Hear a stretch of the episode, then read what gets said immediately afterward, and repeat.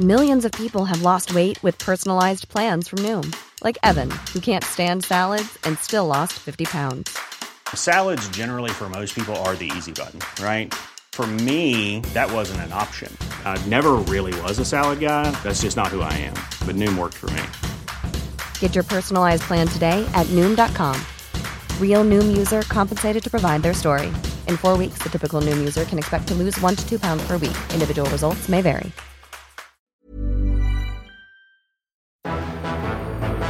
It's September 30th, 1659, and another remarkable event is about to be uncovered by Ariel, Rebecca, and Ali, the Retrospectors. So it was on this day that literature's most famous castaway washed up on an island where he would remain for 28 years. It was not Tom Hanks, it was Daniel Defoe's Robinson Crusoe. Which makes this the first definitely fictional date from history that we've covered. We've done some, it might have happened on this day, it might not, the early history of buses is confusing, but this is definitely untrue.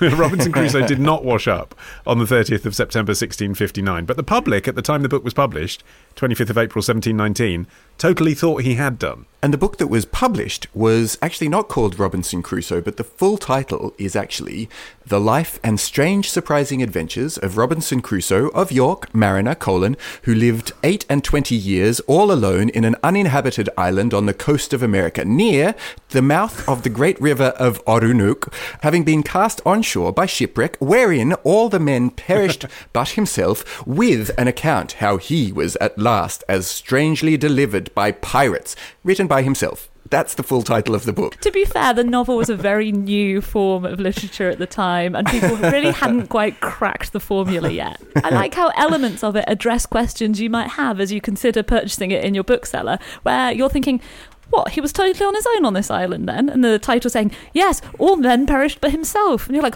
oh, I see, so he's alone on the island. Okay, and where is the island? Tell me again more specifically. All right, I'm in. The story of Robinson Crusoe was said to be inspired by this Royal Navy man, Alexander Selkirk from Scotland, who'd spent 4 years as a castaway from 1704 to 1709.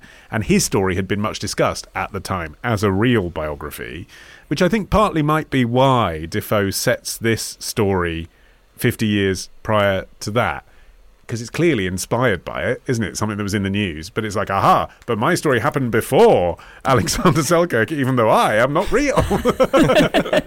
Well, the crucial difference with the Alexander Selkirk story is that Selkirk actually asked to be marooned, although he did very quickly take it back. He was on board a privateering ship that was attacking Spanish vessels under the kind of blessing of the Royal Navy, and he was a veteran sailor by this point. I think he was only about 27, and he noticed that the ship was very leaky, and as they stopped to refuel on these remote islands near Chile, he told his captain, if you don't stop and get this ship repaired, I'm staying here. And the captain, who had had enough of him by this point, because apparently he was quite a difficult person, was like, great, haul anchor, away we go. And he apparently waded into the water begging to be taken back, and they refused, and he was left with just a musket, hatchet, knife, cooking pot, Bible, bedding, and some clothes.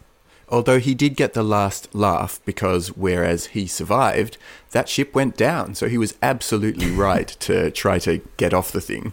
And ships generally went down. I mean, that's the thing that you learn from reading just Robinson Crusoe. Get off a ship as soon as possible. Yeah, if you're a bit squeamish about sailing, don't. That's the moral of Robinson Crusoe.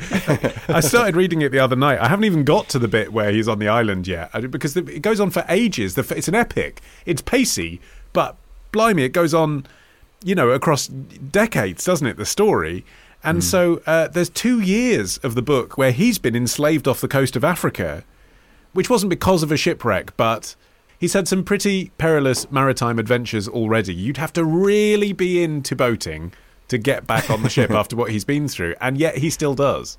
I cannot emphasise enough how they had not perfected the novel formula at this point. There was a lot of telling rather than showing going on. And I have to make a confession, which is that I thought that I had read Robinson Crusoe. And on checking my sources... Oh, no, it wasn't the Ladybird version of Treasure Island you were talking about the other week, was it? No, it wasn't, but it was a Puffin Classics version, which, according to a photo I found online of the back of that edition, it says it had been lightly abridged. So I actually, as I sit here judging you guys for not having read it, I realised that I probably just read some children's version that cut out a lot of the and for 2 years before I was shipwrecked, here's everything that happened. The book was a massive hit, even though it was frowned upon by the elite. This is what the literati had been warning people about if the printing presses were democratised. You know, pulpy crowd pleasers like this coming along and getting through 4 or 5 editions in the space of a year. In fact, by the end of 1659, Defoe had already published the sequel to Robinson Crusoe. So the book ends, I did skip to the end just to see, with what is effectively a trailer for the next one. Like the end of the book is, he says, all these things with some very surprising incidents and some new adventures of my own for 10 years more, I may perhaps give a further account of hereafter. Next time in Robinson Crusoe's life, which had incredible foresight, I think, for Defoe to realise that the public would lap it up and want more, but also for him to have waited so long to write a book like this. He was 59 when he wrote this, which astonishes me because it really feels like the voice of a younger man, partly because it's so pacey, like I said, and full of adventure, and it's so spirited. And also, I think just because he'd spent years writing political pamphlets, hadn't he, Defoe? And I think he'd kind of worked out how to talk in the voice of someone else. I mean, that's kind of what you do when you do propaganda, isn't it? Unless you really, really believe in the political cause you're writing about, you have to get into someone's head. That's why it's the first novel, because you're in Crusoe's head. He's a proper protagonist. You don't know what you think of him, but you know what he is thinking. It is interesting, all of that stuff that preceded his writing career, that Defoe was so many things that, in fact, his Wikipedia page lists him as writer, trader, journalist, pamphleteer and spy, which is just a cool lineup of stuff, quite frankly.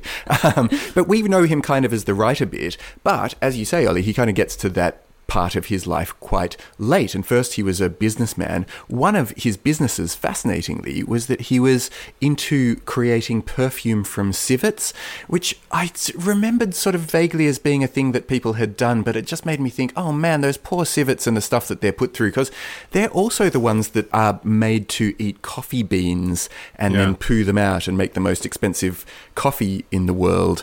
And they're also, some secretion from one of their glands is used as a perfume. I mean, it's grim stuff, but it was. Well, you say it's grim. It's probably not grim compared to what everyone smelt like in 1700. Yeah, if you're improved by the smell of a dead animal, then it's not the greatest advertisement for your scent. But the voice of Defoe is quite strong within the book. It's not just a story. He does. I mean, God, he does put in a lot of moralising and a lot of long asides on his, Robinson Crusoe's different feelings about religion and philosophy, etc. Actually, all that, I wish I'd listened to my dad stuff, is a bit of a giveaway that an older man wrote it, come to think of it. Yeah, exactly. There's a political and a philosophical side to it. There's some of it that is quite, I think, interesting to us from a modern perspective. There's kind of a famous episode in the book where he sees these cannibals who've come to the island to kill and eat their prisoners, and his first reaction is to go and kill them. And then he thinks that he doesn't have any right to do that because they don't know that what they're doing is wrong. Which is like an interesting example of the more kind of cultural relativist standpoint. But also the book is incredibly colonial in the sense that, he comes to this island, he sorts everything out, he creates a little kingdom on it, and then poor old man Friday turns up, he rescues him, and then it's basically like, he put my foot on his head so as to communicate that he would be my servant forever, and I taught him the word master. And you're like, oh. But these questions about servitude and slavery were things that the public at the time were philosophically, ethically weighing up, weren't they? And so, like, every one of Defoe's class in Britain had servants, and yet many of them were opposed to slavery. So that was a discussion that was being had, wasn't it? Like, where's the line? And actually, it's important, I think, that he's enslaved. And it's then when he leaves Africa to try and get some slaves for himself that he's shipwrecked. I mean, there's a moralistic lesson, perhaps. Yeah, and it's interesting that the character of Friday, who's an indigenous man who Crusoe rescues from being murdered by the cannibals, apparently there's some speculation he was based on somebody called Will, who is an indigenous crewman who was accidentally marooned on the same island as Selkirk, but much later, after he was on an English ship. And he was out hunting on the island, and a Spanish ship started approaching. His ship fled without picking him up, and he ended up being stranded there for 3 years until he was picked up by an English ship.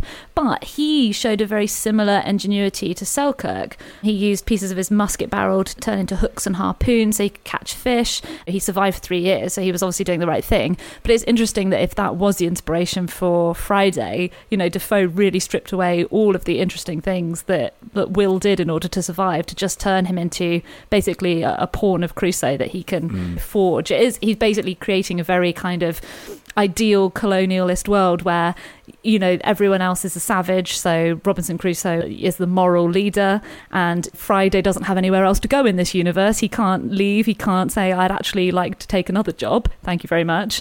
He's really creating this very small world where the Englishman can create this benign but totally controlled kingdom. Anyway, we have more thoughts on all these things with some very surprising incidents and some new adventures still to come, but I'll give you a further account of that hereafter. Tomorrow. Stick of rock cock, which I would argue is treading the line into single entendre. Love the show? Support the show. Patreon.com/Retrospectors. Part of the Acast Creator Network.